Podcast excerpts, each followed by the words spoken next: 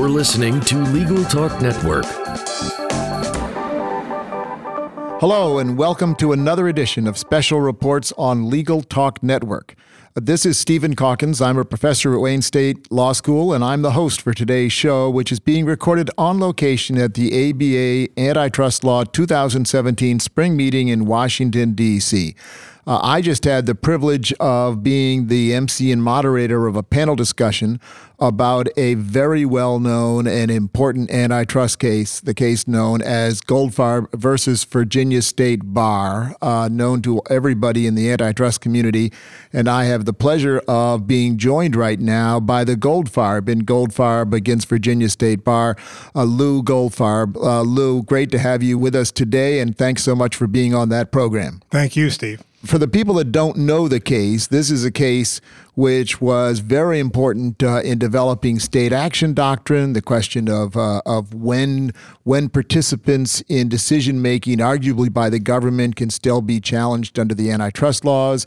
And it was the case that addressed the question of whether or not lawyers were subject to the antitrust laws, indeed whether professionals were subject to the antitrust laws.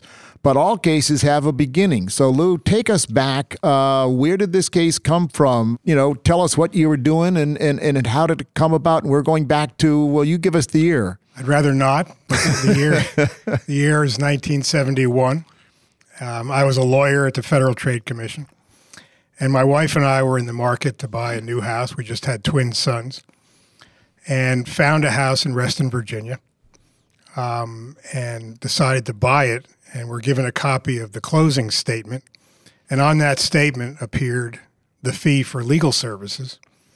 And alongside that fee, there was an asterisk, which uh, referred you to the bottom of the page. And what was noted at the bottom of the page was that fees were established by the local bar association. The fee looked to me to be exorbitant, given how much work I know goes into title search. So my wife and I decided to send letters out to lawyers in Northern Virginia asking if anyone would charge less. Uh, we sent thirty letters out. Uh, nineteen lawyers wrote back saying, "We'd like to charge you less, Mister Goldfarb, but we're required to adhere to the minimum fee schedule published by the Virginia State Bar and the Fairfax Bar Association." So I was not an antitrust lawyer at that time, but it sounded fishy to me, and I decided to explore it further, to uh, do some research, and finally decided to file a class action in federal court on behalf of all the residents of Reston, Virginia. Now, just to make sure we got this straight, at the time you were working a day job? I was working a day job at the Federal Trade Commission, the Bureau of Consumer Protection. All righty. And uh, yet you went off and filed a class action in federal court challenging the entire established bar and being a plaintiff and a lawyer in the same case. Is that right? And is that uh, kosher? Well, I didn't know whether it was kosher at the time, but I did it because I couldn't find a lawyer who would file, who would represent me in the case. Um, once the case got filed, the lawyers for the bar associations came to me and said, "Mister Goldfarb, you can't be both a lawyer and the class rep in a class action. So you're going to have to decide which you want to be doing." And said to myself, well, who's going to remember the lawyer and who's going to remember the named plaintiff? So I decided to be the named plaintiff. And fortunately, I was in a position to go to uh, a newly established organization that Ralph Nader had set up, Public Citizen Litigation Group, and um, he had just hired Alan Morrison uh, from New York to head up that group, and they all agreed to take on the case, which was a great benefit to me and the people living in, with near me in Reston, Virginia. And Alan was on the program that we just had. I may may reference something he said, who knows, but let's take the story forward. So now you were the uh, the named plaintiff. Alan was playing lawyer, uh, and quickly run us through what happened in the litigation. Well, the case was filed. Alan came in, made an appearance, and the case was argued before the district court in Virginia, and uh, we won. The district court decided that uh, at least the Fairfax Bar was subject to the antitrust laws, decided that the state of Virginia, the Virginia State Bar, was not because of an exception to the antitrust laws for state action under the Parker v. Brown case. So we went forward and uh, you know, prevailed in the case and were about to go to trial on damages, the bar appealed to the Fourth Circuit, which took the case and heard oral argument, and the Fourth Circuit came down and reversed the district court. Well, was that crushing to you that you'd had a setback? Here you were in the Court of Appeals, and was that uh, go ahead? You were the you were the client. What happened? Well, I didn't feel crushed. I mean, I was not surprised because the Fourth Circuit, particularly at that time, was a very conservative court. The Virginia Bar was, you know, most of these lawyers came from the Virginia Bar, so it did not surprise me. And they were also somewhat disparaging of the fact that I, as a lawyer, brought this class action against lawyers. I mean, they they noted in their opinion that it appears that Mister Goldfarb is looking for inexpensive assistance of counsel rather than effective assistance of counsel. There you go. So, um, okay, you're up in the Supreme Court, and uh, there, once again, Alan took the argument, uh, now joined uh, on the same side of the case by the Solicitor General, Robert Bork, the Solicitor General arguing for the United States.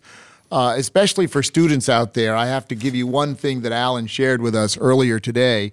Uh, if you go to his opening and literally read from the transcript, Mister Chief Justice, may it please the court, in early nineteen sixty-two, the Committee on Economics of Law Practice of the Virginia State Bar issued its report on minimum fees. The opening sentence of that report neatly summarizes its intent and sets the background against which the activities of the respondents must be judged.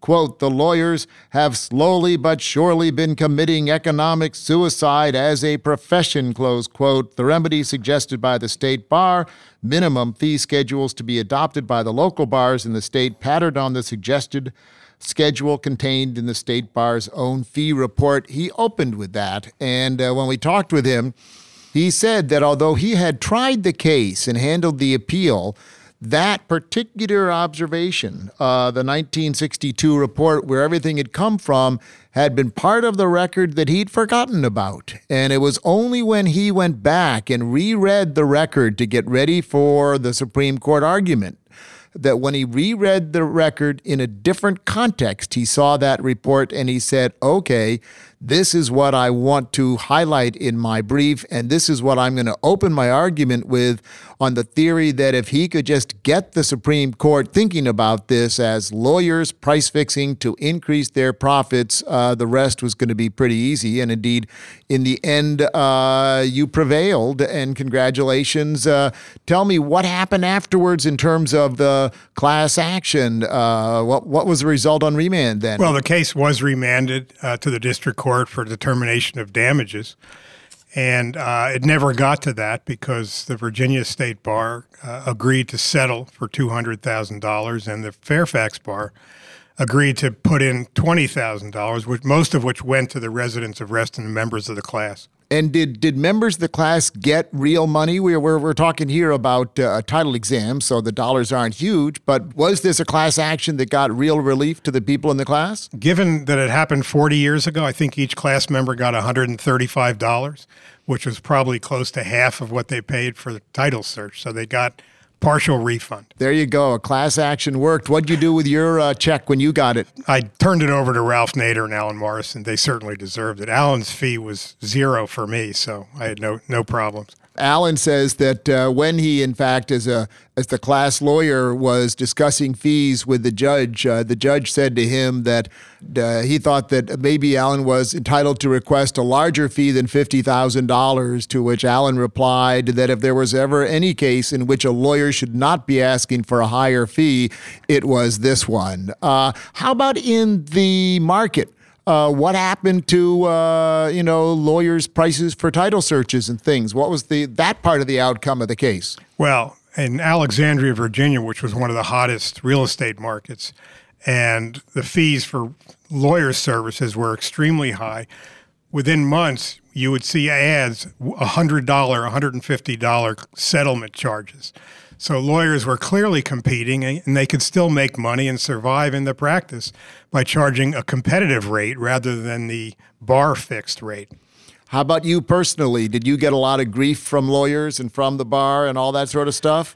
I did. I did. In fact, I wanted to become a member of the Virginia Bar, and I didn't want to give the bar officials the chance to turn me down. So I took the bar exam, and became a member of the bar. But I also got some, you know, nasty calls and uh, some hate mail. But uh, by and large, I think people believed that the bar f- fixed fee schedule, it was time for it to go. Okay, I mean, no one really tried to defend that.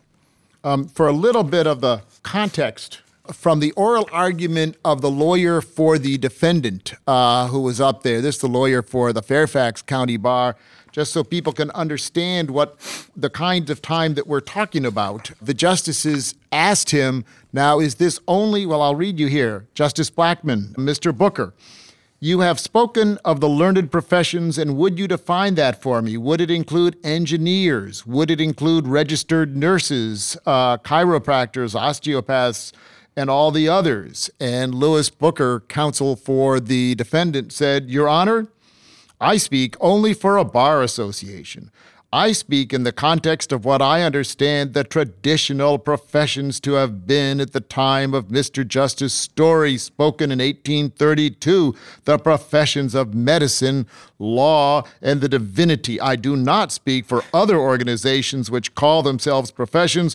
Whether they are or not, I do not know. Uh, it was a different time, and this was the case that squarely said that all of the professions are subject, at least in principle and in general, to the antitrust laws, and it all happened because of a case that you brought. At, at our lunch today, I asked a, a law professor whether it would have been better had uh, the Justice Department and the Federal Trade Commission, which had been doing some looking into these matters, uh, had pursued that and been the ones to have brought a case and things. And the answer was that when we're talking about the organized bar, it was very hard to get lawyers to deal with the problem, to step up and address it. And so it really was important to have somebody who could be a plaintiff. You know, there are lots of lawyers in this world in a way, but you need a good plaintiff in an antitrust case, and you were that plaintiff. I take it at this point that you're uh, you're pleased that you went ahead and took the gamble and filed your pro se complaint?